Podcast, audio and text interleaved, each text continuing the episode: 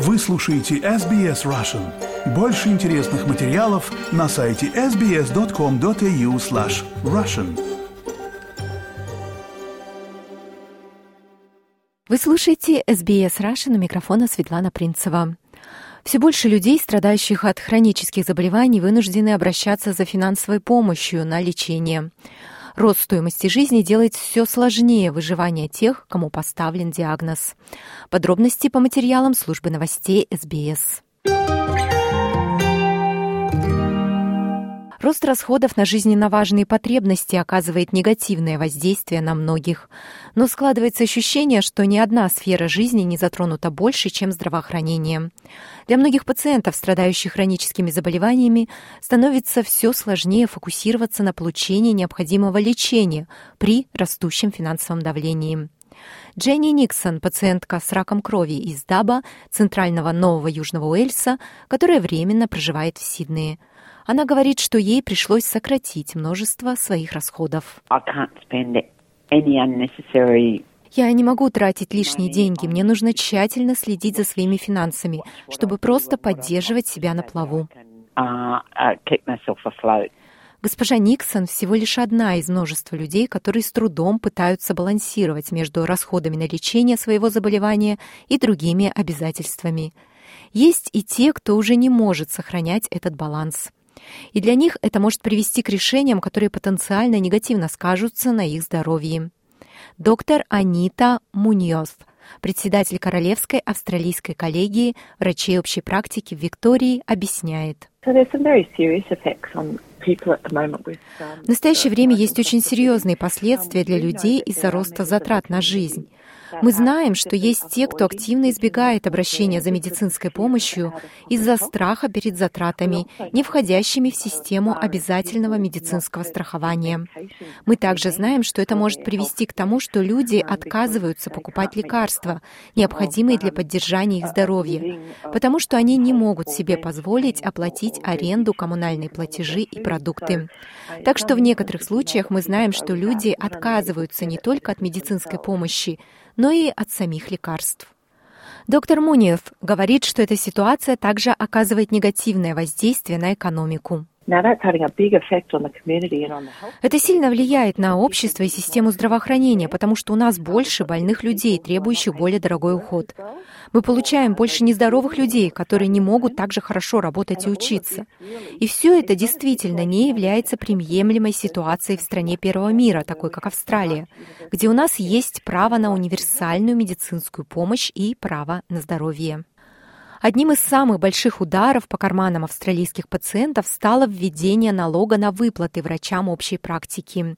Фактически это вынуждает пациентов оплачивать консультации из собственного кармана вместо возможности воспользоваться системой bulk billing. Доктор Муниоth говорит, что все это связано с изменением федеральным правительством толкования услуг врачей. До двух лет назад врачи общей практики не входили в систему налогообложения заработной платы The Payroll Tax System медицинского центра. Очень важно отметить, что врачи общей практики платят налог на заработную плату, но только на своих сотрудников, включая медсестер, стажеров врачей и административный персонал. Однако в последние два года произошло изменение в толковании этого закона, и теперь внезапно проводятся проверки и сделано новое определение, согласно которому врачи-арендаторы считаются сотрудниками, и, следовательно, с них должен взиматься налог на выплаты за их работу. По данным фонда по лейкозу, Лейкемия является одним из самых дорогостоящих видов рака для лечения, со средней суммой расходов из кармана пациента от 5 тысяч до 10 тысяч долларов. В сравнении сумма затрат на лечение других видов рака может достигать до 2,5 тысяч долларов, сообщает фонд. Генеральный директор фонда Крис Танси говорит, что они видят значительное увеличение числа людей, которым нужна их поддержка. Мы знаем, что мы поддерживаем людей, которые, если бы они не получали нашу поддержку, не пошли бы на лечение. Мы предоставляем услуги по размещению для людей, живущих в региональных, сельских и удаленных районах Австралии. И эти услуги бесплатны. И люди часто остаются у нас на длительный срок, до 18 месяцев, и это бесплатно. Так что если бы им пришлось переехать в город, чтобы получать такое лечение, они бы оказались в значительном убытке. Люди с диагнозом лейкемия вынуждены надолго прерывать работу для прохождения лечения. Данные фонда по лейкозу показывают, что 42% пациентов берут по крайней мере 3 месяца отпуска, 30% вынуждены уволиться с работы и 50% не могут вернуться к работе. Госпожа Никсон – одна из таких пациентов. Она говорит, что она еще не скоро сможет выйти на работу. I, uh, у меня двухлетний период восстановления. Операция была 13 июня этого года. Так что у меня еще 20 месяцев, прежде чем я, вероятно, смогу вернуться на работу. Госпожа Танти говорит, что фонд по лейкозу разработал новую программу для помощи пациентам, которые не справляются с покрытием затрат на лечение. Так что мы запустили программу под названием Giving Cell, что по сути представляет собой способ предоставления регулярной поддержки организации для финансирования некоторых ежедневных нужд. Мы знаем, что это сложно для людей из-за роста стоимости жизни, но за небольшие суммы, вычитаемые из зарплаты людей каждые две недели, это в значительной степени не влияет на их финансы, но имеет огромное влияние для сообщества.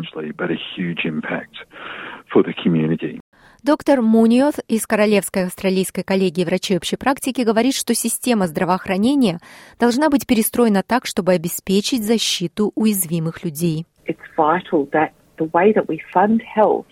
Важно, чтобы способ финансирования здравоохранения обеспечивал возможность больным, уязвимым и находящимся в уязвимом положении людям получать необходимую медицинскую помощь, потому что без получения медицинской помощи им не удастся участвовать в работе, учебе и жизни в целом.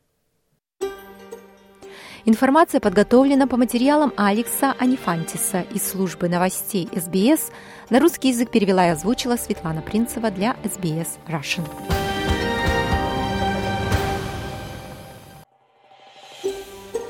Хотите услышать больше таких историй?